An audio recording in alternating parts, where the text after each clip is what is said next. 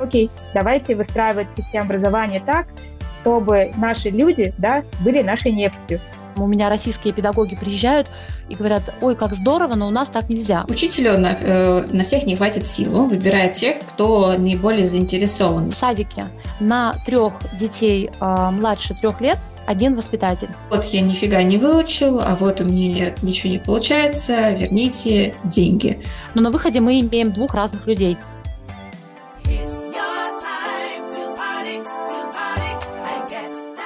Так, ну что, мы в эфире. Все, все нажали соглашение на то, чтобы наш разговор записывался. А, всем привет, всем привет, всем привет. А, сегодня у нас а, подкаст с Натальей Громовой, с нашей гостьей. Привет. Вот, да, так что у нас сегодня будет целых три. И мы сегодня хотим поговорить об образовании, о том, какое оно может быть, какое идеальное образование, что вообще образование делает э, хорошим. Может быть, для кого-то это хорошее образование, а для кого-то не очень. А почему пригласили Наталью? У Натальи есть Э, офигенный опыт э, в финском образовании, об этом она расскажет э, чуть позже. Вот. Маргарита у нас тоже уже очень давно, уже сколько? Более 10 лет ты живешь в Финляндии, да, Марго? Ну, с 2009 года, кто хорошо считает. Да, у Марго тоже есть э, опыт уже высшего образования, тоже, кстати говоря, в Финляндии. У меня тоже кое-какой есть. Э, тоже расскажу, расскажу чуть позже. Вот. Э, ну что, девушки, я предлагаю начать вот с чего. У каждого, у каждой из нас есть а, свой опыт вообще от а, хождения в детский сад до школы, до высшего образования. А, давайте сейчас поделимся с нашими зрителями какими-то вот такими хайлайтами, что нам запомнилось и хорошего, и плохого. Вот. И, Наташа, поскольку ты наш, го... наша гостья сегодня, давай начнем с тебя. Расскажи вообще о, том, что у тебя было в жизни, в образовании? А, ну, мне вот самые яркие моменты вспоминаются, такие, знаете, наглядные. А, в начальной школе а, был какой-то праздник, и мы а, шли, а, взявшись за руки всем классом, и пели песенку «Раз иголка, два иголка, будет елочка». И вот меня эта песня почему-то вот а, она, а, вот весь ее смысл, да, вот весь ее положительный смысл такой, а, он прям вот в меня проник на всю жизнь. Вот это вот единство, коллективность такая, а, усиление друг друга, вот такой яркий момент. А еще один момент, почему-то я помню, что вот когда уже я подросла, между уроками очень всегда хотелось э, отдохнуть, отдохнуть, сбросить напряжение. Я очень хорошо училась в школе, была ответственная, и вот наступает перемена, и ты хочешь просто подвигаться, а, побегать, а, попрыгать, порадоваться, посмеяться, вот, получить вот эту дозу детства и позитива. А, но этого было нельзя, и в школе у нас стояли на переменах учителя. У учителей была такая работа, значит, на уроках, на уроках они учили, вот, а на переменах у них была задача стоять в коридорах и ловить тех, кто бегает. И вот я вот помню вот это ощущение, что а, мне нужно сбросить напряжение, но при этом мне нельзя бегать. И я себе придумывала какие-то задачи, что я должна там с первого этажа на третий сбегать за мелом в кабинет. И если меня ловили, я говорила, я за мелом, вот у меня мел. Вот. И, э, ну, в общем, такие вот интересные. Ну, конечно, воспоминаний очень много. Вот, все они очень разные. Ну, вот самые два ярких, наверное, эти. Интересно. А это такой, знаешь, а, мне напоминает это каких-то мамочек, которые очень боятся, что там ребенок где-то упадет, что-то себе разобьет. Тебе нет, э, пожалуйста, не бегай, не бегай. Вот вот сиди, пожалуйста, смирно, а лучше вообще молчи и только лишь читай книжки. Марго, а что у тебя было? Что вспоминаешь? По детскому саду насколько глубоко копать? Слушай, да, я не знаю, может быть, у тебя самое яркое воспоминание было в школе, не знаю, в музыкальной школе, например. Помню, ты мне что-то рассказывала. Да, да, но это уже раз... история была рассказана. Если вы хотите ее узнать, слушайте наши предыдущие эфиры. А по детскому саду, а, не знаю, мне казалось, что там достаточно у нас много было свободы, и даже, допустим, ходила на какие-то факультативы по английскому, и мне не особо было, знаешь, интересно сидение в стругах и вот там общение какое-то. Мне интересно было послушать какие-то песни на английском. Я во время занятий просто ходила а, по этой комнате, где все вроде как в кружке занимались, и что-то рассуждала, какие-то там слова себе повторяла, какие-то песенки пела. А, в школе у нас а, был больше лицей, такое с развивающим обучением, поэтому это другая модель. И э, мы в переменах как раз э, выходили и бегали. Не знаю, как это называется, харда, или когда ты там бегаешь друг за другом, там надо дотронуться, типа замер на какое-то время, и потом кто-то должен до тебя добежать, до тебя дотронуться, чтобы тебя разморозить. Вот. Не помню, что это за игра, но мы, я помню, что очень увлекались ей, вышибалы всякие играли, много у нас было игр, на улице мы много времени проводили, тоже какие-то игры придумывали. Поэтому не могу сказать, что нас кто-то какие-то тетеньки на нас за нами смотрели, mm-hmm. и чтобы мы там не шевелились, не дышались, ходили втроем. Поэтому у меня только какие-то теплые достаточно воспоминания именно о самой форме образования и того, как мы проводили время. У меня самое яркое воспоминание, если прям копать, копать глубоко, причем это воспоминание связано как раз-таки с копанием. Э, вроде бы в детском саду как-то нас особо не ограничивали, да, но понятно, что-то за пределы детского сада нас старались э, не выпускать, поскольку, ну, все-таки э, мало ли что произойдет с ребенком. Вот, но мне очень хотелось уйти домой, и меня раздражало, что я же живу вот близко, почему я не могу уйти домой, почему я должна весь день сидеть в детском саду. Вот. Э, в итоге я сделала подкол, подкоп под забором, э, подговорила свою подругу. Вот. И, в общем, да, мы попытались э, через вот этот вот подкоп пролезть, уйти, ушли в итоге. А потом, естественно, нас там все кинулись искать, быстренько нашли, но это прям был такой я такое, я себя чувствовала рэбл, ну, тогда я еще не знала этого слова, но было очень забавно. Вот. А Это вообще... Такой побег из Шоушенка. Его давно уже придумала и сняла. Точно. Вот. В целом, мне кажется, а, ну, вот я сейчас слышу очень много разговоров, а, и раньше слышала от э, людей, которые учились а, в российских там, детских садах, образовательных школах там, и так далее, очень многие сетуют на то, что ну вот все э, настолько прям скучно, неинтересно, в общем, зарегламентировано и так далее. Мне в этом плане повезло, потому что у меня по крайней мере, начальная школа, а, она была экспериментальной. Точнее, наш класс был экспериментальный, вот, и Э, возможно, вы знаете, есть такая замковская система, вот, и я как раз в нее попала. И, наверное, в этом смысле мне повезло. Мы там уже там, учились кучу стихов постоянно учили, какие-то ставили театральные представления и так далее. В общем, в этом смысле мне как-то было вообще там некогда было скучать. Вот. Единственное, наверное, чего я хлебнула, так это как раз в, музыкальной, в музыкальной школе.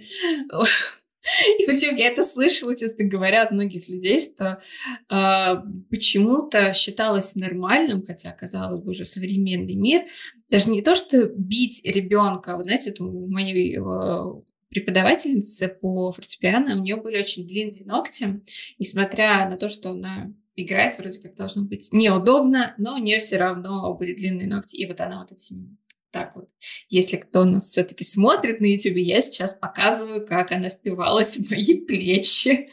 И вот она такая, Инга, вот так вот нужно играть, вот так вот.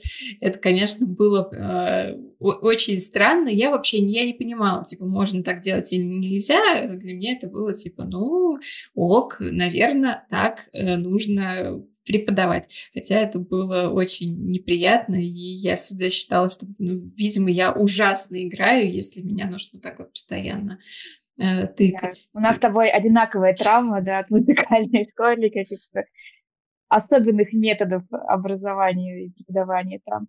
А, тоже, что у нас общего с тобой, это а, экспериментальная система обучения, так как э, мне повезло к тому моменту, когда начинала начальную школу, открылась а, а, школа развивающего обучения «Радость» на Владимире.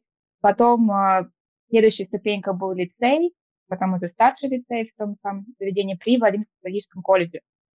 И, насколько я помню, тема образовательного обучения была Эльконина Давыдова. То э, в нем примечательно то, что тебе не дают какие-то готовые здания, а ты должен сам до них додуматься. То есть э, ты начинаешь как-то задавать вопросы, да, то есть развитие а, любопытства, а, пытливого такого ума, потом развитие аналитического мышления. Так, как же мне докопаться до этого ответа? И все образование, там и математика, и история, литература заточена по то, что ты сам своим пытливым умом пытаешься рассуждать и потом доходить до чего-то, и потом тебе сверху дадут, дадут еще знания, которые уже там проверены опытом, различные точки зрения. То есть э, это развивает, конечно, вот эти вот наши связи а, между нейронами в голове. Поэтому, конечно, становится хорошей базой для будущего. И поэтому в университете мне было достаточно легко учить, несмотря на то, что, может быть, что-то у меня не, там, не хватало да, по, по образованию. Но при этом э, я могла сама до чего-то додуматься, а, как-то порассуждать, дойти до этого ответа, даже на экзаменах отвечаю, что ну, можно там один плюс один что это два. И вот э, такой базы мне, конечно, было легче. И у нас были иногда, допустим, уроки по труду в другой школе, где нас выводили табуном и туда запихивали там, готовить, эклеры, столы, стулья э, делать.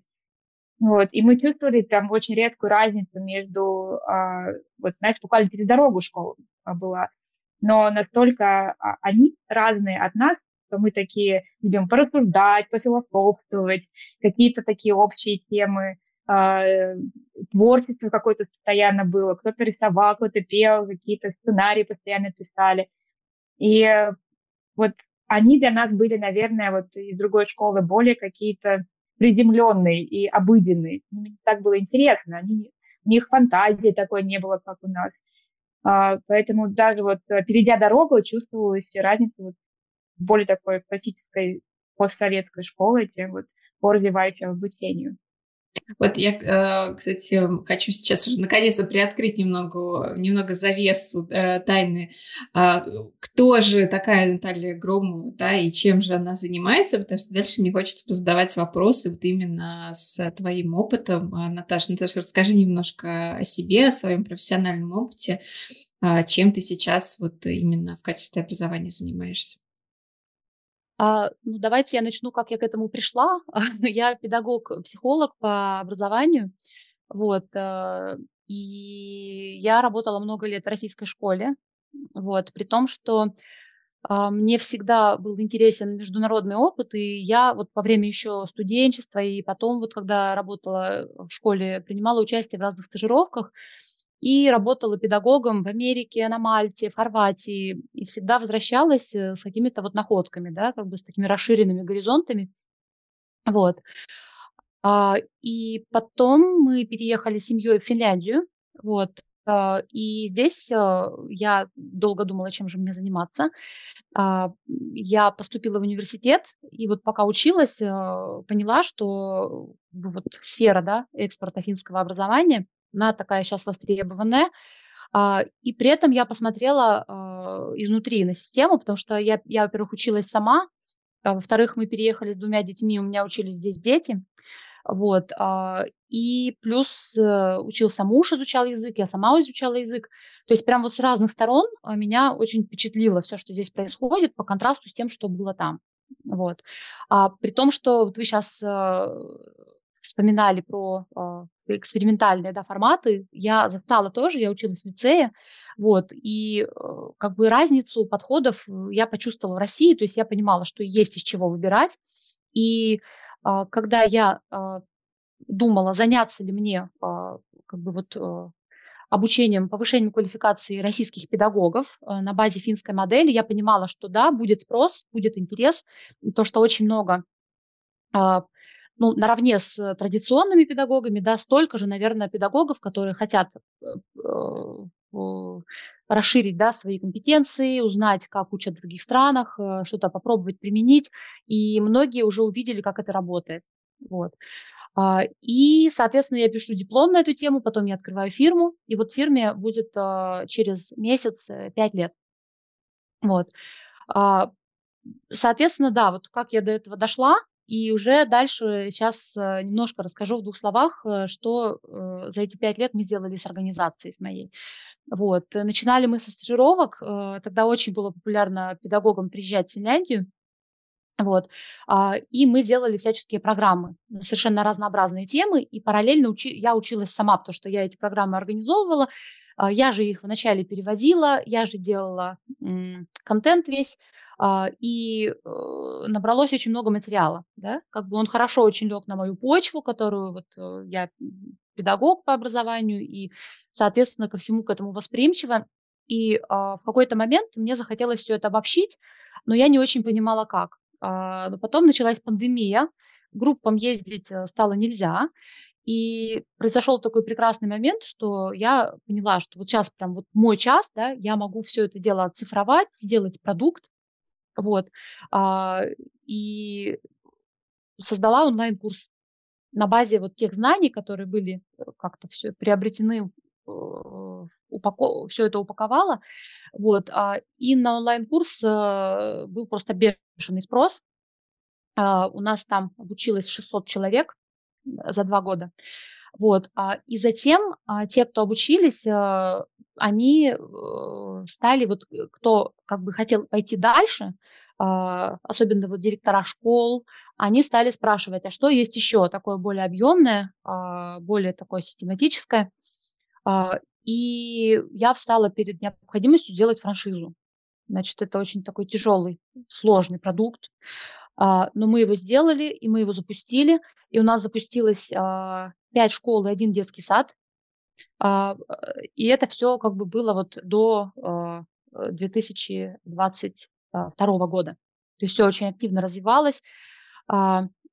И, в принципе, сейчас мы потихонечку тоже продолжаем, не так активно, но у нас появились партнеры в других странах. То есть вот из этих пяти стран у нас есть Молдавия, а, а, и сейчас у нас открывается школа в Алматы в Казахстане. То есть а, есть интерес, то есть в целом, наверное, мы охватили 10 стран, вот, и сейчас э, продолжаем работать вот, в том же русле, с меньшими темпами, вот, но э, как бы по-прежнему занимаемся тем, чем занимались, тем, к чему у меня лежит душа и где есть очень много опыта. Я правильно понимаю, что сейчас вот эти школы, которые уже открылись на территории России, не продолжают существовать, э, но новые не открываются? А, да, те школы, которые э, работают, они э, продолжают, мы с ними на связи. Вот, но поскольку транзакции невозможны между Россией и Финляндией, а как бы между нами нет никаких, скажем так, бизнес-отношений. То есть мы там периодически созваниваемся, у нас остались очень теплые, да, с ними какие-то воспоминания общие, они очень благодарны. Я недавно, чтобы запуститься в Казахстане, э, собирала э, отзывы, вот, и отзывы только положительные были. Очень, конечно, приятно, что мы успели сделать много, вот. А, да, э, с Россией как бы сейчас э, сложно работать, очень вот технически даже. Mm-hmm. Но так как бы на связи блог есть, э, а, я никуда не пропала, выхожу в сторис. Вот. Так что, да. Вот, знаете, так. я сейчас, а, вот, ну, какая у меня мысль вообще вот э, несколько дней в голове варится, да, а, если у нас, точнее, если, а у нас действительно очень много талантливых преподавателей в России, да, у нас есть интерес к каким-то нестандартным методикам, даже тоже нестандартным, просто разнообразным методикам, да, почему тогда э, так много все-таки вот э, какой-то вот этой вот э, топорной, я не знаю, даже не знаю, как назвать, ну, топорного подхода, да, от которого просто дети воют, э, не хотят учиться и, и, и так далее. Почему так происходит? Ну, мне почему-то раньше казалось, что ну, очень многое зависит от преподавателей. То есть, если вот все преподаватели хотят что-то делать, то они будут делать. Окей, может быть, не там в, там, не, не, в, не в пласте а, преподавания просто на конкретных уроках, может быть, какие-то там внеклассные занятия, там еще что-то, но все равно будут пытаться идти к этому. Что вы по этому поводу думаете? А, ну, я думаю, что здесь, наверное, две основные причины. Первое- это личностный фактор, да. А, как вот, э, ты сказала, что, кто-то хочет, а кто-то не хочет, да, и система воспроизводит себя, получается, да, те, кто учились в как бы такой традиционной модели, кто считает, что жесткие навыки, например, это самое главное, что дисциплина, преодоление себя, а, уважение к учителю, как бы такой вот э, авторитет, я бы сказала, авторитарность, а, они, ну, как бы, соответственно, у них э, личностный потенциал, он тоже ограничен. Если кто вырос вот в этом как бы контексте, да, то, соответственно, интереса и а, какого-то ресурса заглядывать еще в другие миры, да, в другие какие-то а, области методологические и так далее, э, там нет. И э, как бы есть понимание, есть вера, то, что нужно работать так, и есть э, система аргументации, которая, соответственно, работает на этом. То есть система воспроизводит себя. Вот. А, а второй момент, мне кажется, что это а, как бы такие вот а, уже организационные моменты, а, потому что ну, Россия большая страна, вот, и а, там, если, например, мы связываем ее, там, сравниваем ее с Финляндией, где там 5 миллионов человек живет, и там у меня российские педагоги приезжают и говорят, ой, как здорово, но у нас так нельзя. Почему? Потому что большая страна, в большой стране порядок а, поддерживать сложнее, чем маленькой, да, и в большой стране любое какое-то такое вот а, как бы допущение какой-то такой вот а, свободы – это дополнительная сложность да, в, в организационном плане, а, в плане управления. Поэтому легче намного, а, чтобы все контролировать, да, как бы легче всех как бы под единый стандарт подвести и вот сделать такой алгоритм, который будет работать. Вот. То есть я вот думаю, в целом, наверное, такие причины. Но опять же культура, да, опять же ценности в обществе – опять же, а, как бы какая-то социальная повестка. То есть все это вместе, я думаю, что вот играют, опять же, а, на традиционную систему. Но это опять-таки, если все вешать на учителя, да, но мне кажется, здесь же много зависит от человека самого, насколько mm-hmm. ему интересно учиться. Потому что из-под палки научиться, не знаю, философствовать практически невозможно. Нужна некая база, а это уже и опять-таки, как Наташа, ты правильно говоришь, и культурные какие-то предпосылки, да, где человек развивался, в каком контексте. И мы же начали с чего? Мы начали даже с детства, там, э, детского сада, потому что многое закладывается там, потом переходит в начальную школу. И если нету такого панела, да, такого пути, туннеля, по которому постепенно вот ты выстраиваешь э, э, свое мышление, да, свое знание, поэтому ты же, там, не знаю, у нас было много всяких там, не знаю, э, чтения книг дома, да, каких-то литературы. Кто-то его читал досконально, да, кто-то этим увлекался, а кто-то в интернете, там, не знаю, прочитал описание Матери Маргариты. Все это ему достаточно. Но при этом он э, перескок, э, перескочил через важный этап развития своего личностного. И если вот нет личностного развития, если, допустим, э, дома вы вместо того, чтобы ехать, не знаю, на экскурсию, в музей, э, то же самое Питер, погулять, рассказать с ребенком, порассуждать. Если вы этого не делаете, если нет факультативов, да, не ходишь в музыкальную школу, не рисуешь, то это же такие, знаешь, вот э, э, ты не наполняешь бокал, да, то есть эти капельки, mm-hmm. чтобы быть полным таким вот насыщенным, разносторонним человеком, тебе все это нужно. И один преподаватель не может на себя взять ответственность за сколько там у него параллелей в школе, да, сколько классов, чтобы в каждого все это вложить. Это, в принципе, неосуществимая миссия, а, и да, можно ему убиться, может быть, но все равно даже преподаватели, которые гениальны, они вкладываются только в нескольких человек. Да? То есть они выбирают себе тех, которые на самом деле этого стоят, которые на самом деле они окажут э, пресловутый импакт, которые пойдут дальше по жизни, вот, имея некую базу, таких отношений, и когда преподаватель становится неким ментором по жизни, ты можешь ему звонить потом в течение нескольких лет, спрашивать, как у него дела.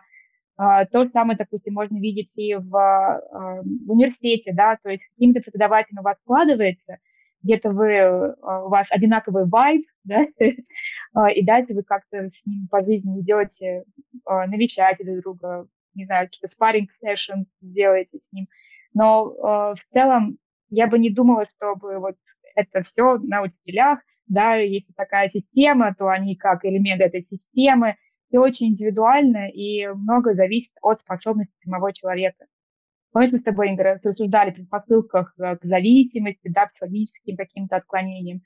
Также есть предпосылки к образованию, да, человек а, любит а, что-то новое изучать, да, ему интересно поэкспериментировать, порассуждать, и, конечно же, на это наслаивается то, что может дать образование в школе, образование в университете и так далее. Наташа, не знаю, согласна с этим или нет. Э, ты знаешь, да, я сейчас вот немного подведу как бы вот под общий знаменатель. Я с тобой согласна.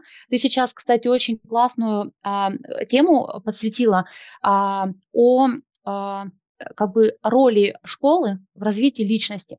Вот все, что ты сейчас называла, да, а, как, а, допустим, а, залог да, формирования успешного, яркого, творческого, э, там, талантливого человека, это а, работа с личностью. Так вот, очень долгое время а, в российской школе а, образование сводилось вот на практике, да, к а, формированию навыков, да, и знаний.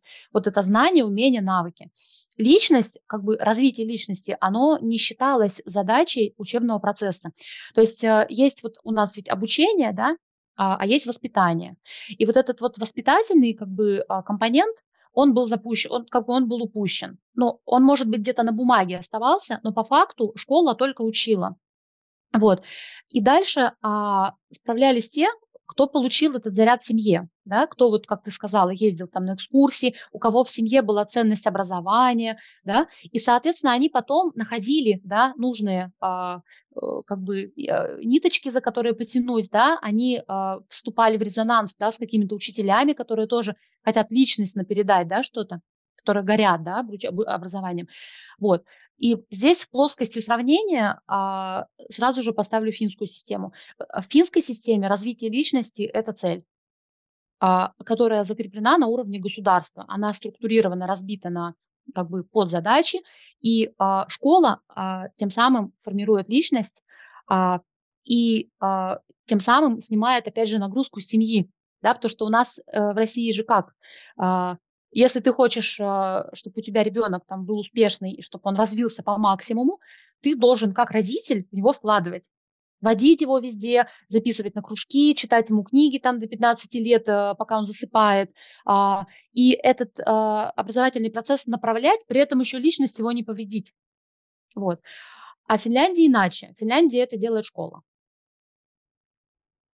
Вот. Ну, э, мне кажется, здесь есть э, все-таки довольно такой сильный разрыв вот между тем, что говорила Маргарита, да, что вот э, учитель, учителю на, э, на всех не хватит сил, он выбирает тех, кто наиболее заинтересован. Но поправьте меня, если я не права, э, в Финляндии э, ну, Вообще э, есть такой, ну, как направленность такая, чтобы у всех было одинаковое внимание, у всех там были какие-то одинаковые, не знаю, возможности и так далее. Вот в, в данном случае вот действительно ли преподавателю в Финляндии вот хватает навыков, чтобы распределить свое внимание одинаково на всех, чтобы не, не было нигде перекосов?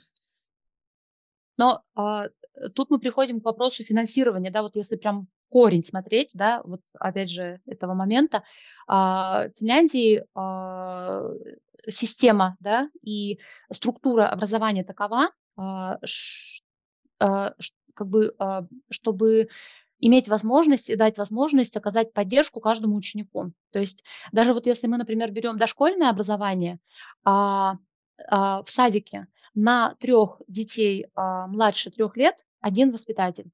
Причем это не просто нянечка, это воспитатель а, с образованием с высшим. А, на 8 детей а, младше 6 лет, там, от, от 3 до 6, а, один воспитатель. То есть если у тебя в группе 24 ребенка, у тебя будет 3 воспитателя и нянечка. То же самое в школе. Ну, не то же самое, но примерно, да. То есть как бы государство видит ценность поддержки, видит как бы ценность вот этого вот большого объема, да, как бы педагогического внимания, и, соответственно, мы видим результат. То есть это тоже вот, кстати, да, важный такой момент. Когда у тебя большая страна, когда у тебя большой класс, в котором 30 детей. А, я вот сейчас расскажу историю, когда у меня дети в садик ходили, а, там было 30, по-моему, детей, у них что-то там 28 в группе. А, и один воспитатель, один воспитатель, одна нянечка. Так им ставили, вот когда они приходили на завтрак, им ставили мультик И в соседней комнате. А, если ты хочешь э, посмотреть мультик, ты должен доесть всю еду, которая у тебя лежит, всю, а, прибрать за собой стол, значит, а, и ты можешь идти смотреть мультик. Конечно, все хотели смотреть мультик, поэтому, то есть тут как бы вред на вреде, да, то есть ребенок не прислушивается к своим как бы внутренним а, как бы желаниям, не формирует правильное пищевое поведение. Ребенок а, он не мотивирован, он стимулирован. То есть у него не мотивация, он не за своим интересом, вот как Маргарита говорила, идет. Он идет за как бы, вот, э, подкреплением внешним. Плюс мультики, опять же, а, встают в иерархию как бы ценностей, и он не рисует в это время, не бегает, не прыгает, он как бы вот сидит, потому что 30 человек по-другому с ними не совладать. Вот. А другой пример, ребенок приходит, э, папа приводит ребенка в садик, это мой друг тоже, а, в садик, где 30 детей, и в прихожей вот дети раздев... как бы раздеваются, и в садике, значит, открыты форточки зимой так, чтобы детей нахрен всех продуло. На следующий день приходит 15, замечательно. Это посильный объем. Вот. То есть, ну, как бы, понимаете, когда у тебя ограниченный ресурс, да, а, то, соответственно, качество образования страдает. Да? То есть тут даже не, не в самом учителе дело, он может и хочет, но ему по-другому просто профессии не выжить. Я бы хотела сейчас немножко вот глубже копнуть именно в саму методику, да, сейчас, Марго, я, я дам тебе слово, да, чтобы как раз э, вот если, ну, в, в отрыве немного от того, там, сколько учителей, э, насколько, насколько учеников, подумать о том, кому вот методика финская, да, в частности, действительно э, помогает, а кому, может быть, даже вредит. Но ведь не все на сто процентов может быть хорошим. Э, но сначала дам слово Марго. А, наверное, тоже вот может вторым вопросом отражать мой вопрос. Это по поводу результата. Ты сказала, что понятно, что другой результат будет, да, при финском образовании, а, именно школьным.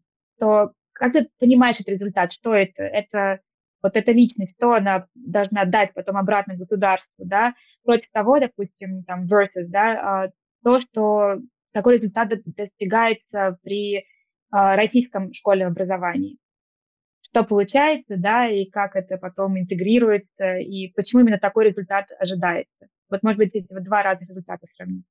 Угу.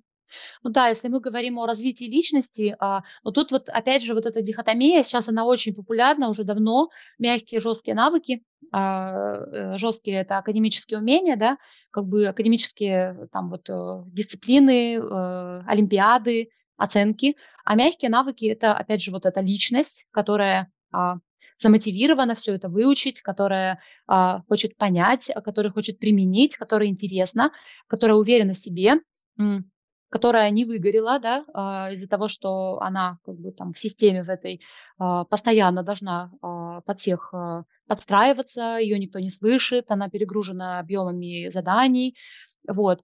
То есть и вот э, на выходе, да, э, мы имеем там двух разных людей. Ну, я вот сейчас утрирую, да, потому что э, никого, никого не хочу обидеть. То есть, э, конечно, масса вариантов, конечно, в середине, да, но на выходе мы имеем двух разных людей.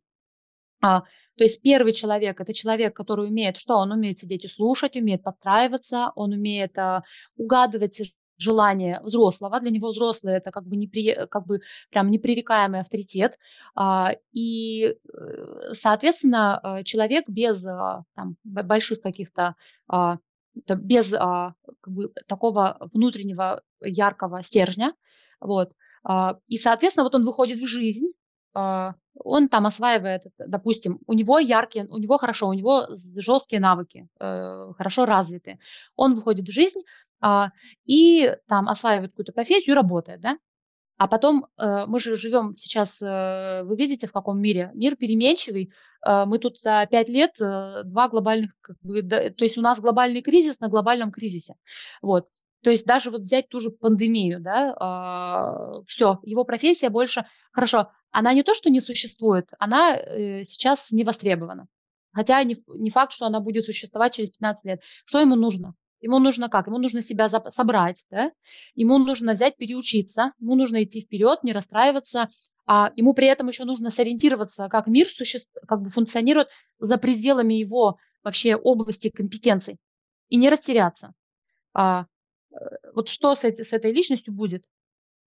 Я не думаю, что эта личность справится. Либо он, она будет справляться за счет каких-то а, внешних ресурсов, а, за счет а, там, ну, как бы мы можем много говорить, но а, объективно а, есть определенная обобщенная траектория, что происходит как бы с людьми, которые выросли в такой системе во взрослой жизни в каком-то кризисе.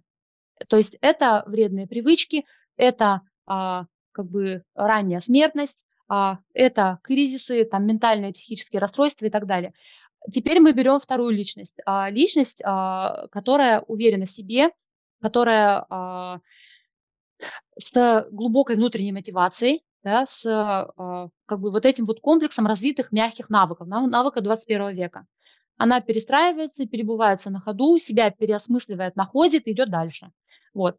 А мир сейчас такой, что это все востребовано больше, чем жесткие навыки. Ну, жесткие, конечно, тоже, но в общем. Но, да. но мы сейчас так рассуждаем, как будто бы э, обучаясь в, назовем, будем называть это классической э, там, российской системе образования, как будто бы мы вообще никаких навыков помимо там, изучения предметов не получаем. Но по факту мы их как раз и получаем. А, к сожалению, это, это ну, в основном происходит через какие-то кризисные моменты, через то, что ты должен постоянно себя держать там в узде и так далее, но ты получаешь вот этот вот, э, скажем так, софт-навык через uh, hard times, я бы так это назвала, да, то есть ну, да. Э, вот, то есть ты все равно выходишь, э, ну, скажем так, мне, а, мне кажется, да, это не очень хорошо, но мы как будто бы всегда готовы к каким-то кризисам. То есть мы такие, наверное, что-нибудь, я не знаю, шандарахнет. Вот типа, будь готов, что будет плохо там и, и так далее. Вот. И в противовес а, этому, а, опять же, там, финская система образования, да, а, есть такой стереотип. Почему говорю стереотип? Потому что я, мне самой очень нравится вообще, как, по крайней мере, то, что я знаю, да, как в детских садах детей воспитывают в Финляндии, как построена система обучения. Но есть такое ощущение, что как будто бы прям вот э, как тепличные растения дети там растут, и если их в итоге там вывести, не знаю, в другую страну, не обязательно, кстати говоря, в Россию, да, да хоть в ту же там Англию, как будто бы им будет сложно столкнуться вот с этим а, миром вне Финляндии, где а, все привыкли общаться именно вот таким вот образом, развивать личность и вообще всячески уважительно к личности относиться. Но я думаю, я думаю, да, особенно, кстати, вот последние результаты ПИСа, они подсветили тоже этот момент. А, и здесь э, э, тоже мы приходим к роли семьи. То есть вот если вот такое вот образование, оно дополняет семью с а, как бы четкими ценностями, да, а, с дисциплиной, с организацией, как бы с амбициями, тогда, да, получается хороший результат. Но если это семья точно, то есть как бы если эта семья расслабленная, в которой, ну, делай, что хочешь, и это, кстати, сейчас э, в очень многих семьях Финляндии, мне кажется, а, э, как бы, ну, такая культура, да, вот, вот уважение, вот у тебя пространство, вот хочешь целый день играй в игры, а, хочешь, вот э, там у тебя вот есть минимум заданий, да, задач каких-то по дому, а, и тогда да, то есть если везде у тебя все расслаблено, да, естественно, конечно, да. Да, хочешь там, не знаю, стой в луже, пинай по креслу сидящего перед тобой человека. Ну да, да. Я, я такое видела тоже, такую прослойку семей. А, кое-что, что хотела ответить на Ингина замечание по поводу того, что у нас, да, soft skills with true hard times, наши мягкие как бы, качества, да, навыки сложных времен.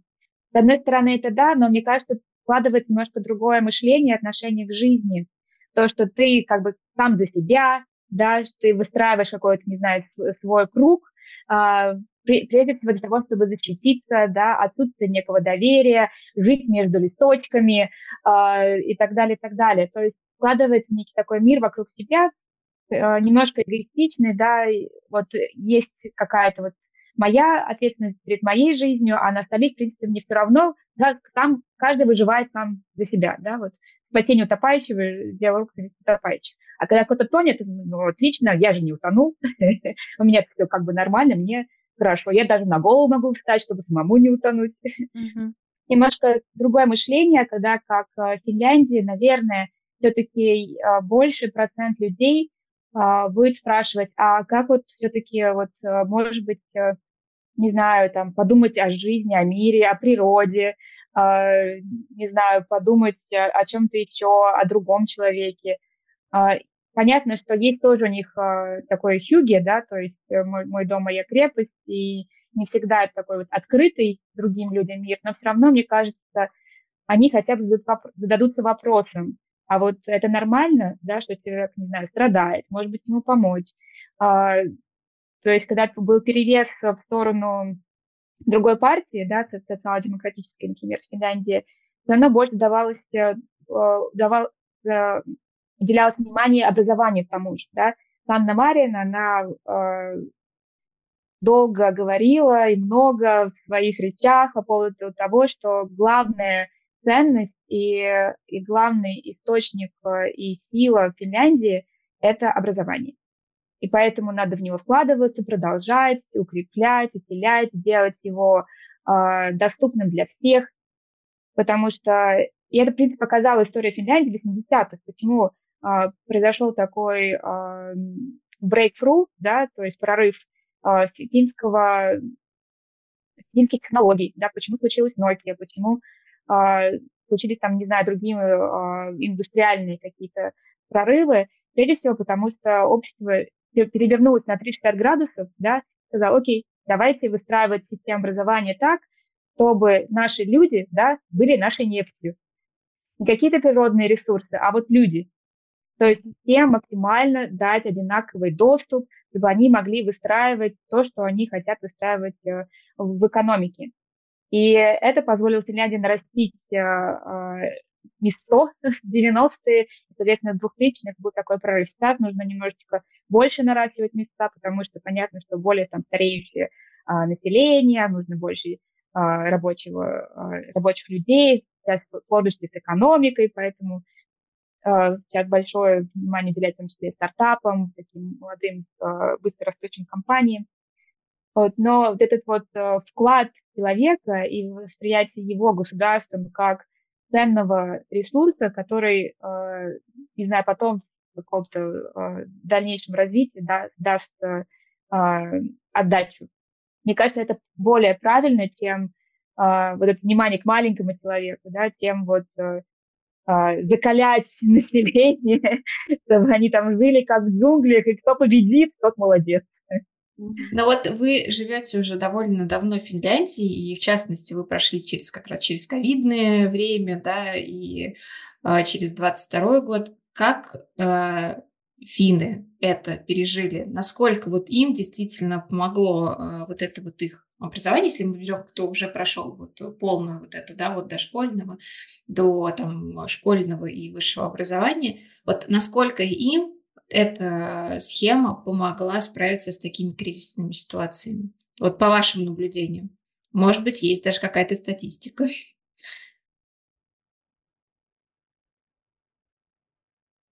Тут, а, тут, мне кажется, а, на этот вопрос сложно очень однозначно ответить, потому что у всех разные критерии, да, как бы а, э, как бы результативного да, менеджмента кризисных ситуаций.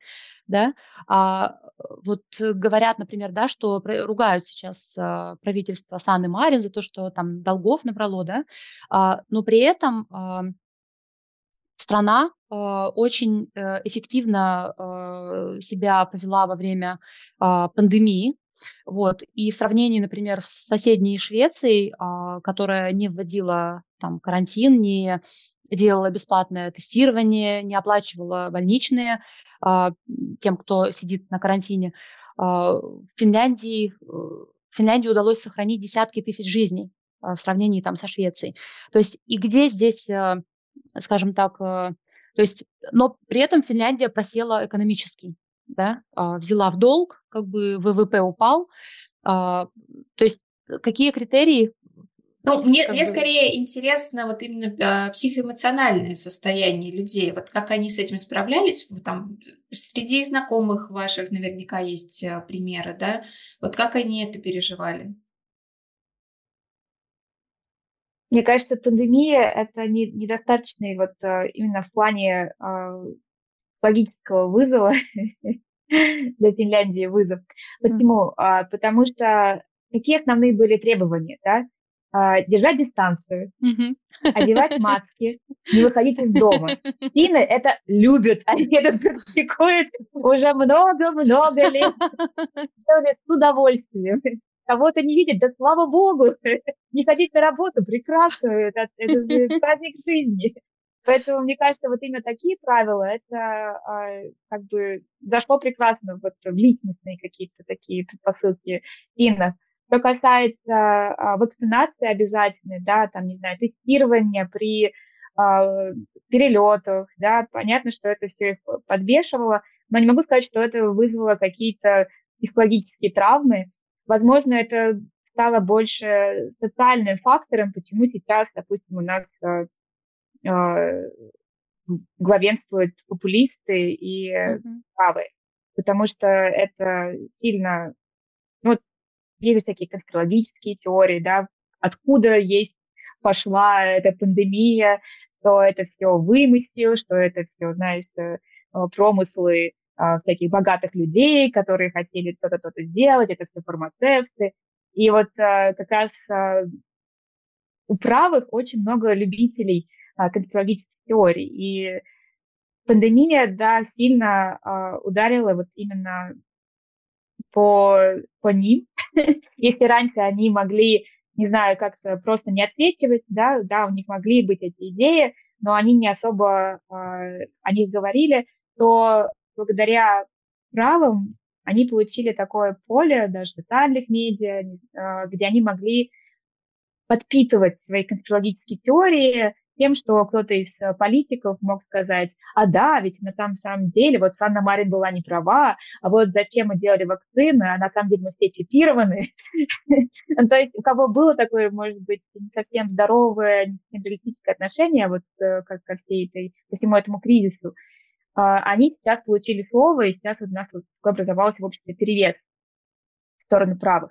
Но не знаю, насколько это повлияло психически, мне кажется, все финны достаточно спокойно вышли именно психологически из этого кризиса. А, понятно, что постпандемические тенденции, когда а, люди, сейчас людям надо обратно выходить в общество, да, встречаться с друг с другом, выстраивать что-то, какие-то отношения в, в реальной жизни. А, вот это сейчас сложно обратно отмотать. А так, в принципе, каких-то... Вот я, я знаю, что многим людям, которые вот больше живут вот в, ну, в, аналоговом мире, да, вот не цифровые там, встречи по Zoom и так далее, им было сложно вот именно выстраивать общение, потому что нету межличностного контакта и mm-hmm. э, невербального языка. И постоянно приходится смотреть э, людям в глаза. Это, конечно, изматывает очень сильно. Но, мне кажется, финны нашли способ, как с этим общаться, не включать камеры, например. Это и, в принципе, так они не особо общительные, даже на встречах, когда ты собираешь, не знаю, там 10 человек в группу, люди могут, в принципе, молчать, никак не высказываться, что, в принципе, равносильно вот э, созвону по ну, вот, вот это, кстати, странно, мне это не укладывается в голове. То есть, с одной стороны, это прекрасная система финского образования, где ты даешь слово любому, развиваешь личность, какие-то творческие навыки, простор свободы. Почему тогда потом выходят а, вот такие вот, ну, мне кажется, порой даже замкнутые люди, которые стараются вот вокруг себя сделать э, такой вот не знаю, как это, купол какой-то, да, и э, жить себе спокойно. Как так получается? Ну, это культура. Я думаю, что это культура. Ну, потому что э, я, кстати, даже с самими финнами разговаривала на эту тему. Э, и э, получила такие комментарии, а что вы хотите, если у нас там у самих друзей нету, да, как бы, и там, если мы, например, возьмем э, там э, религию, их э, лютеранство, то э, там аскетизм, семья, трудолюбие, все. И потом а, в какой как бы в каких климатических условиях здесь, тут у них не было времени на сиесту, там на бокальчик вина, у них тут гроздочка винограда не росла, то есть они жили очень, ну, прям стоических, у них поэтому вот это сису, да, до сих пор как ценность, а, и вот этот холод, и это экономия энергии, опять же. И поэтому я тут недавно у самих, ну, то есть просто интересовалась, как вот а, Э, они относятся к проявлениям эмоциональности, вплоть до того, что это невежливо. То есть mm-hmm. я потому что поначалу приехала по себе, как бы чувствовала вот этот мисс-матч, пришлось переучиться, вот, а, но я хотела докопаться до корней. Почему? А вот потому что, ну, как бы, ну, культура такая. То есть, ну, не до фигни им было. Ну, это они считают, да, что как бы это фигня. На самом деле мы считаем, что это лучшее в жизни. Вот. Но э, как бы, а поскольку образование, оно, мне кажется, на, ну, школа на 80%, как бы она фактически же, ее роль, да, а, это а, культура проникает в школу, и роль школы, опять же, эту культуру воспроизводить.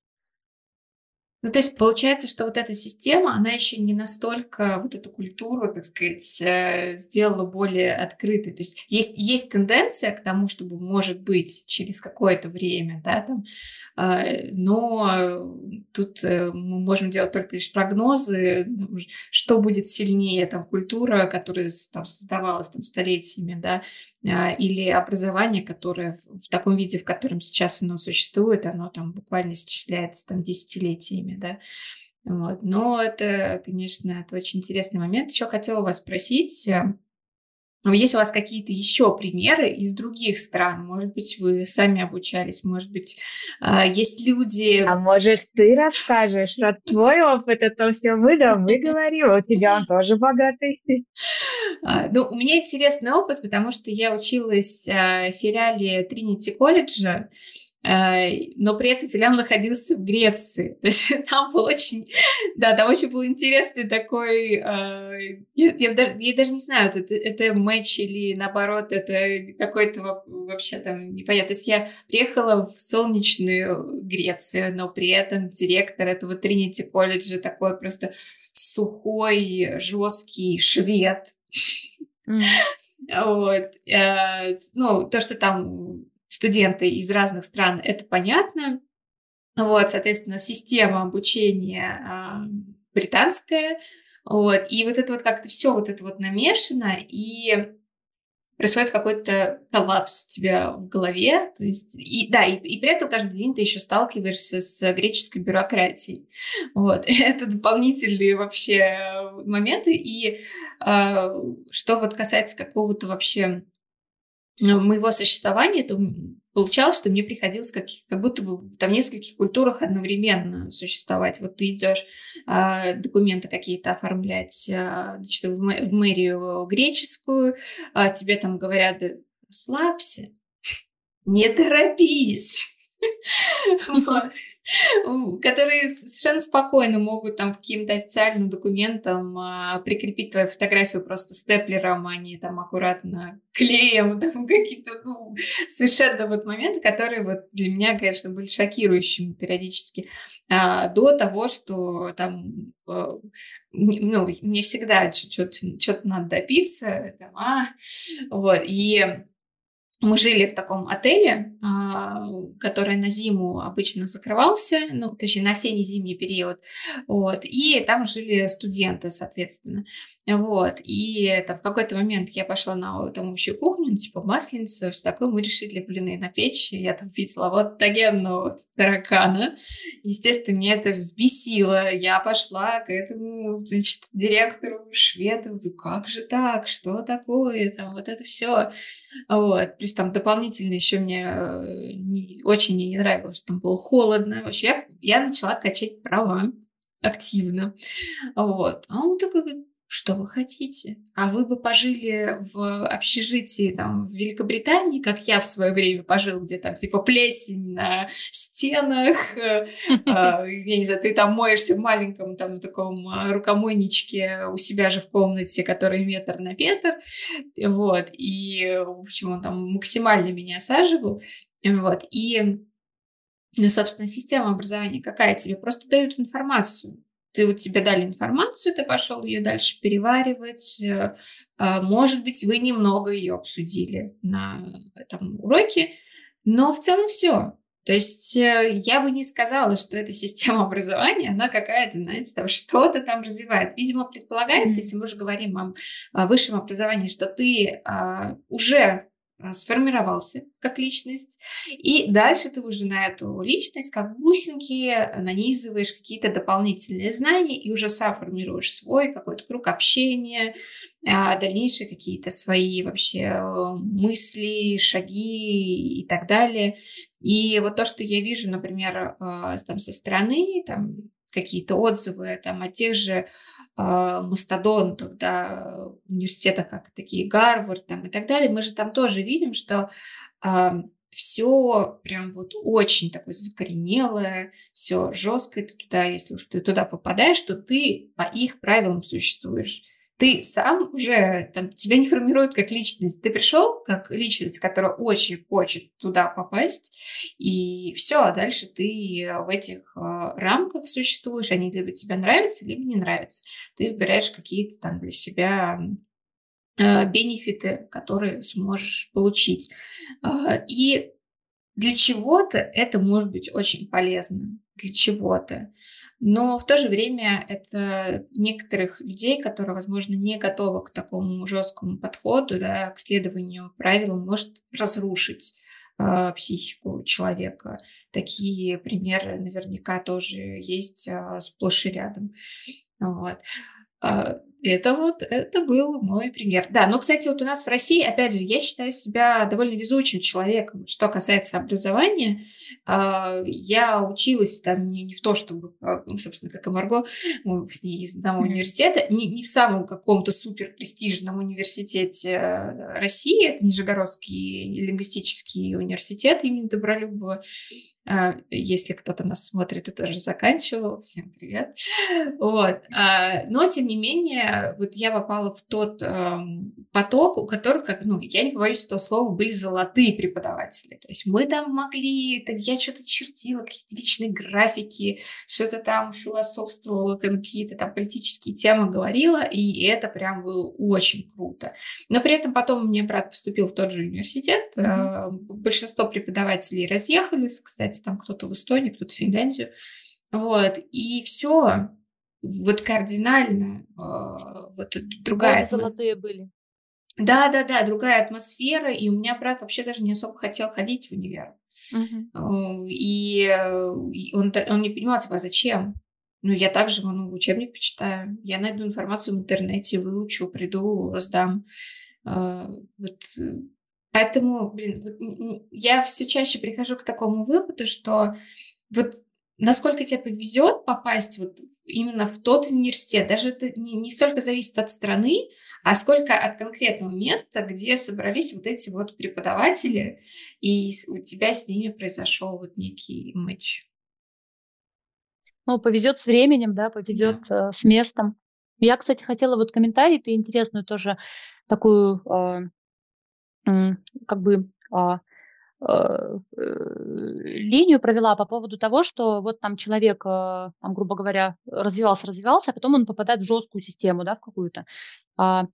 Да, и в Финляндии тоже достаточно часто как бы ты там, то есть не то, что в Финляндии прям все супер мягко, да, Финляндия достаточно так структурированная страна, и э, там своей бюрократией, ее там часто с Германией связывают, и проблем своих много в стране, вот, а, и э, система образования, она на самом деле тоже не вся такая вот прям, что вот тут мы играем, бегаем, личность развиваем, а, нет, это происходит в свое время, в ранней, а, как бы там, начальной школе, а, и дальше постепенно, там, с восьмого класса, там, а, с седьмого-восьмого класса, вот этот компонент а, жесткости, структурированности, он нарастает, а, и он усиливается к лицею.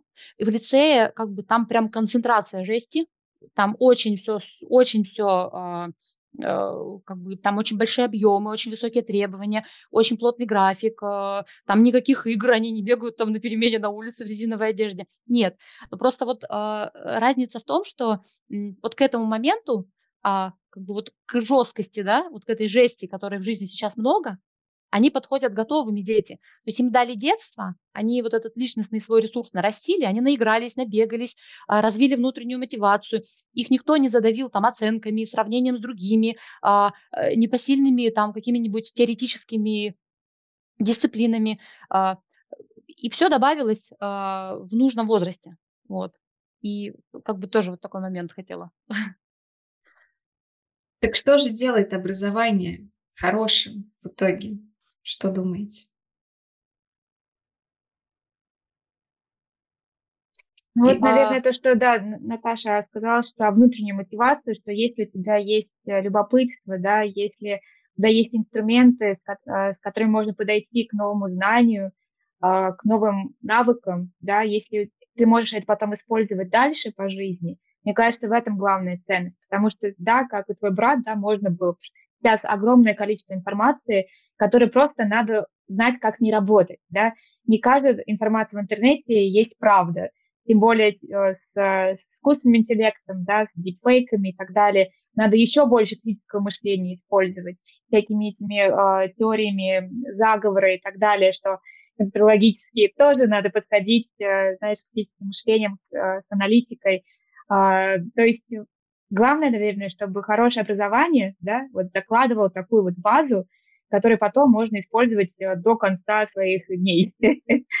А, учиться бесконечно, да, на огромное количество курсов, пожалуйста, но это надо выбрать, опять-таки понять, выстроить, а, воспринять, э, потом использовать. И мне кажется, если нет такой базы, очень-очень сложно, тебе будет болтать вот так вот по жизни, ты будешь э, страдать, да, у тебя будут различные депрессии, э, кризисы э, личностной самооценки.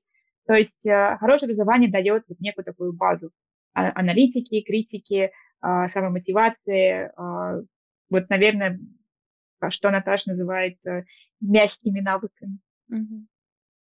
Ну да, я согласна. И если идти э, в э, как бы, ну, так вот э, конкретизировать, я считаю, что, ну, как бы вот это развитие личности, оно э, как бы происходит за счет опоры на какие-то а, своды а, возрастной психологии. То есть, когда у тебя образовательный процесс а, построен в соответствии с возрастной психологией, с какими-то основами, да, то есть то, что там вот в детстве, предположим, да, там в дошкольном, в раннем школьном это игра, движение, да, если а, там, э, там э, какие-то моменты общения, опять же, та же кривая утомляемости, как ты урок строишь, то есть а, элементарные законы, а, на которых, а, то есть основано эффективное образование, вот, а, ну и развитие личности. Я согласна, но тут еще такой момент, вот еще как бы я добавлю третий момент, а, осознанные цели, да, которые у тебя будут рядоположены с твоими действиями. То, что я вижу в очень большом количестве школ, вот уже как э, практик, да, как бы внедрение всего вот этого, вот, я вижу что благие намерения, я вижу педагогов с горящими глазами, которые хотят э, развивать личность, которые вот э, они хотят э, дать детям максимум, э, и их коллектив. Но все это через три года растворяется и уходит сквозь пальцы, потому что у них э, внутри организации неосознанные цели, цели не а, сопряжены с а, как бы будущим, грубо говоря, даже их страны, да, а, с будущим, в котором предстоит жить детям. И а, то, что происходит, либо то, что происходит в классе, да, когда уже спускается, мы спускаемся на конкретный уровень как бы, педагогических действий, методик, что происходит на уроке, оно не поддерживает вот эти цели. То есть, грубо говоря, декларируется, что мы развиваем там активную, там а, осознанную личность, но в классе вот всех загнали как бы и дают им тесты каждый день. То есть а, должно все поддерживать как бы а, цели и как бы каждый шаг ежедневный, он должен, скажем так, быть маленьким вкладом вот в эту копилочку. И каждый педагог на месте, он должен а, как бы осознавать, зачем он это делает, что он делает и к чему это все приведет. Потому что, а это уже организационная организационный менеджмент, это уже третий компонент как бы хорошего образования, а, когда у тебя в школе а, все, ну, как бы все процессы настроены как надо, потому что школа это организация. Вот. То есть такая еще плоскость с моей стороны. Ну, даже от себя добавлю, мне кажется, образование в целом, от дошкольного до образования в университете, да, оно, э, оно хорошее, на мой, опять же, взгляд, да, когда человеку дается какая-то зона комфорта, где он не боится, в принципе, говорить, где он учится, прежде всего, как вы уже тоже э, обе обозначили, учится прежде всего, учится учиться. А, что сейчас, ну, не знаю, по моим скромным наблюдениям, к сожалению, а, в России как-то вот начинает э, ломаться. Я все чаще встречаю людей, которые как будто бы действительно не могут учиться. И это, мне кажется, очень большая проблема. Вот. И вот эти вот аналитические э, навыки, там, особенно вот их нужно закладывать как раз-таки вот в начальной школе, там, ну, принципе, вообще, в принципе, в школе. Потому что ну, э, объективно говоря, ну, очень редко, когда ребенок уже будучи там во втором, не знаю, там в пятом классе точно понимает, ой, я буду врачом, и дальше я себе выбираю предметы и только по ним фигачу. А, мало ли, что ты себе потом придумаешь, да, вот у тебя должен быть этот э, навык э, учиться, а, да и в целом желание, как тоже мы в самом начале отметили. Вот, и чтобы тебя никто, спаси боже, не наказывал, не знаю, палкой или вот этими вот ногтями сверху. Вот, и я, честно говоря, вот сейчас с грустью смотрю на то, что очень-очень э, пытаются как-то вот задвинуть э, университетское образование. А, про пять лет, по-моему, уже вообще даже речи не идет в этом бакалавр, что нет, вот вы идите быстренько на курсе поучитесь, а, и быстрее работайте, и, и все, и, и будет вам а, счастье. Но всплывают еще попутно такие проблемы, как а, в основном сейчас онлайн-курсы набрали обороты, да, и поскольку я тоже довольно долгое время проработала в системе вот техы, и главная проблема, с которой сталкивается взрослый человек или даже там а, человек, которому там 20, допустим, с небольшим лет, это то, что ты приходишь на эти курсы, и по большому счету ты предоставлен сам себе, тебе дается эта информация, да, у тебя есть какая-то поддержка, но ты должен сам выстроить а, свою вот эту вот систему, в которой тебе будет удобно обучаться. Там, а, когда зазывают через рекламу, это же все, конечно, красиво, учись, когда захочешь, сколько захочешь, а, там, у тебя будет доступ к нашим курсам всю жизнь и так далее. Но человек приходит, если его не научили выстраивать а, вот эту систему, а, он приходит и он такой типа, а что делать? И в итоге начинаются дальше а, претензии к тем курсам, которые он купил, а вот я нифига не выучил, а вот у меня ничего не получается, верните деньги. Все. Точка. Поэтому, да, научить э, человека учиться, это, наверное, самая база вообще, которая должна быть, э, которая делает образование действительно хорошим. А дальше уже наслаивается действительно, mm. какие предоставляются материалы, да, в какой вообще физической школе мы находимся, как она архитектурно спланирована, это ведь тоже очень важно, там, сколько там света, какое там пространство, приятно тебе там находиться или нет. А, к сожалению, далеко не все российские школы могут а, этим похвастаться по ряду причин, но не буду сейчас туда ударяться, вот это, это очень долгая тема, но тем не менее. Вот, и если уж вообще фантазировать, а, да, то я думаю, что вот следующий блок, к которому хочется перейти, да, это вот Какое образование вообще вы бы нафантазировали для своих детей? А, и перейдем дальше к нашим традиционным «а мне можно». Ну, наверное, развивающее обучение. Мне очень нравится эта методика. А, она проверена на моей личной жизни, насколько сильно помогает именно вот а, развитие личностной мотивации, да, каких-то вот soft skills а, и, наверное, дать возможность и свободу а, выбирать какой-то свой путь, да, не то, что вот ты родился в семье, военных, не знаю, преподавателей, инженеров, архитекторов, и вот ты должен идти по этому пути. Если тебе не интересно, ты можешь пивотнуть в другую сторону и вот как устоявшаяся личность, попробовать себя здесь, попробовать себя там.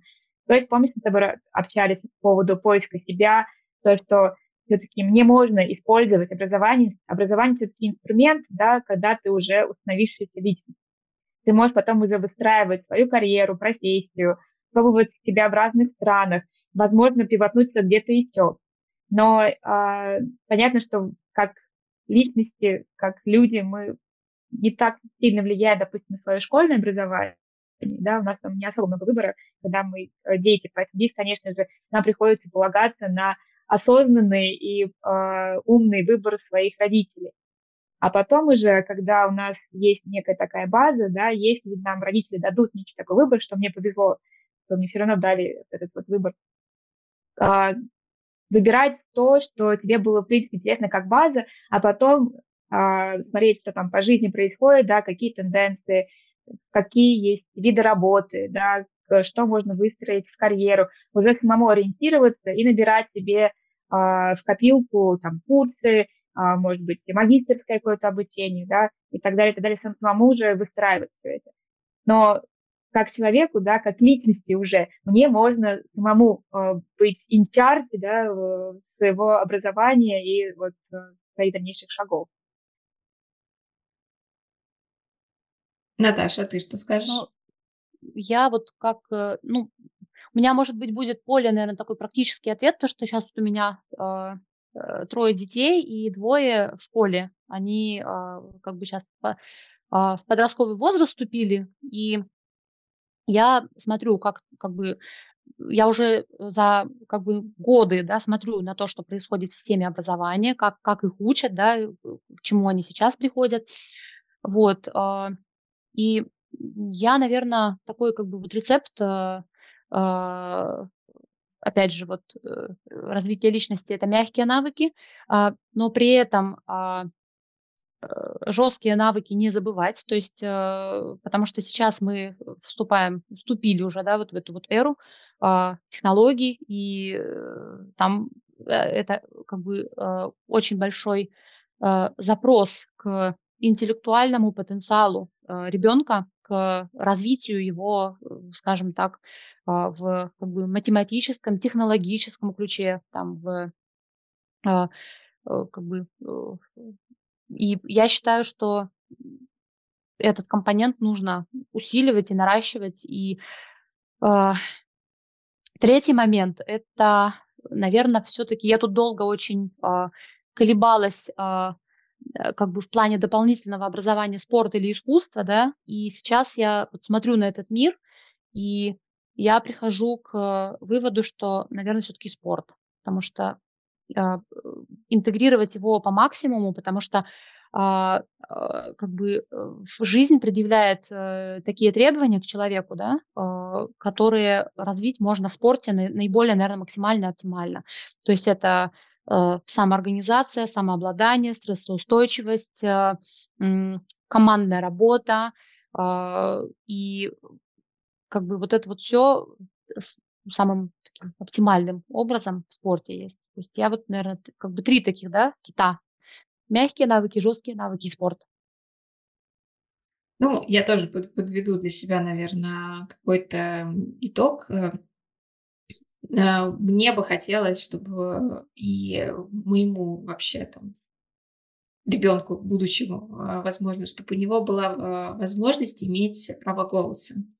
А, в этой самой пресловутой системе образования, а, и чтобы была возможность а, прислушиваться к своему какому-то чутью.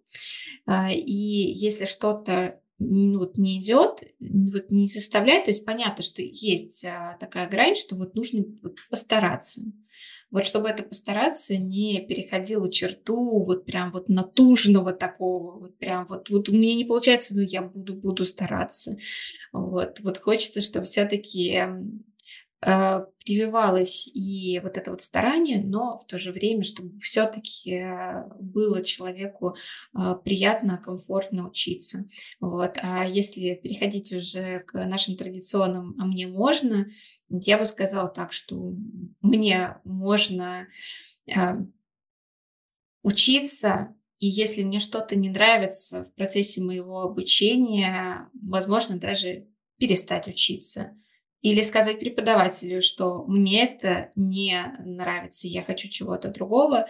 И учитывая, что мне уже 36 лет, а, мне все еще можно и нужно учиться. Вот я бы так э, подвела итог нашего сегодняшнего с вами разговора. И теперь жду от вас, э, Наташа, Маргарита, а что вам можно? Я здесь соглашусь. Я вот сейчас тоже на протяжении всего нашего диалога а, ловила себя на мысли, что вот это вот а, а, как бы вот это lifelong learning, да, которое оно так сейчас необходимо и распространено, вот, но, например, в как бы моих, моей бытности, вот когда я как бы росла, а, как-то вот не прививалось, то есть что можно там и переучиться, и перестроиться, и вот это вот сейчас а, один из самых важных навыков, я согласна. То есть тебе тоже можно учиться? Можно и нужно, да. Да, ну я раньше сказала, что да, что мне можно как личности, да, выстраивать э, свое образование, свой карьерный путь и вот, копилочку накладывать то, что сейчас э, актуально, так скажем. Главное, мне кажется, э, главный бенефит образования то, что оно позволяет э, не терять свою актуальность э, как профессионала. И э, то, что Наташа правильно делаешь, э, прививаясь какие-то технологические да, навыки, знания, программирования, не знаю, еще чего-то своим детям. Да, это пригодится, но мне кажется, вот тоже с Ингой обсуждали в свое время о поколениях, и каждый раз новое поколение, ему какие-то навыки более так скажем, природны. И вот как раз технологические навыки, они достаточно природные, потому что э, твои дети сейчас живут в контексте технологическом, да, то есть они знают, как пользоваться компьютером, как э, пользоваться телефонами, они об этом не задумываются, в то время как мне, допустим, приходилось там в школе ходить на какие-то компьютерные курсы, которых даже не было у нас э, в школе, да, мы какие-то элементарные вещи делали, но мы не знали, как пользоваться Word, PowerPoint, это все надо было там в течение года изучать, делать упражнения, какие-то у меня были огромные книжки с, с адресами сайтов, на которые можно зайти. Тогда не было Google. Вот, поэтому, э, мне кажется, может быть, не, не сильно форсировать там, да, а вот это все равно достаточно природно, естественно, э, им самим дается из-за того, что они вот э, поколение э, другое. Вот. Но при этом нам этому можно учиться и продолжать этому учиться. И кто-то там любит войти войти, переделать себя из, не знаю, лингвиста, не знаю, социальные какие-то науки и стать программистом. You never know, как говорится. Но, но мне можно. Да, да. Я вот сейчас об этом думаю, на самом деле, периодически. Ну что, спасибо вам огромное, что сегодня поговорили со мной обо всем вообще этом. А, мне кажется, очень интересный получился у нас разговор. А, нашим зрителям и слушателям в очередной раз напоминаю, обязательно оставляйте свои комментарии, что вы думаете, что для вас а, хорошее образование, какой у вас а, был опыт. Подписывайтесь на нас, впереди нас ждет еще куча-куча самых разнообразных э, тем. И не забывайте говорить себе, а мне можно. Все, всем пока, спасибо, до новых спасибо. встреч. Спасибо, пока-пока.